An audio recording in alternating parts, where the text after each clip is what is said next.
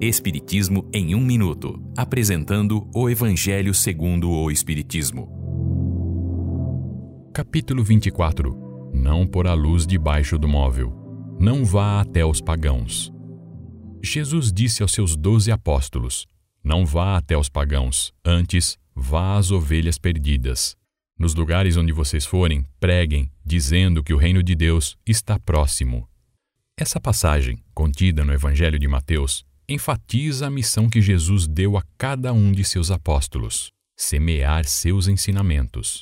Ao dizer ainda, não vá até os pagãos, Jesus evita que seus apóstolos, que não estavam suficientemente iluminados e preparados, lidem com uma tarefa ainda mais difícil.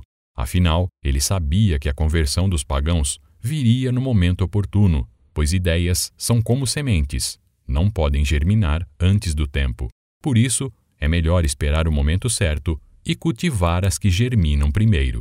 Da mesma forma ocorre com o Espiritismo. Os ensinamentos devem ser levados àqueles que possuem boa vontade, aos que desejam ver a luz e não querem perder tempo.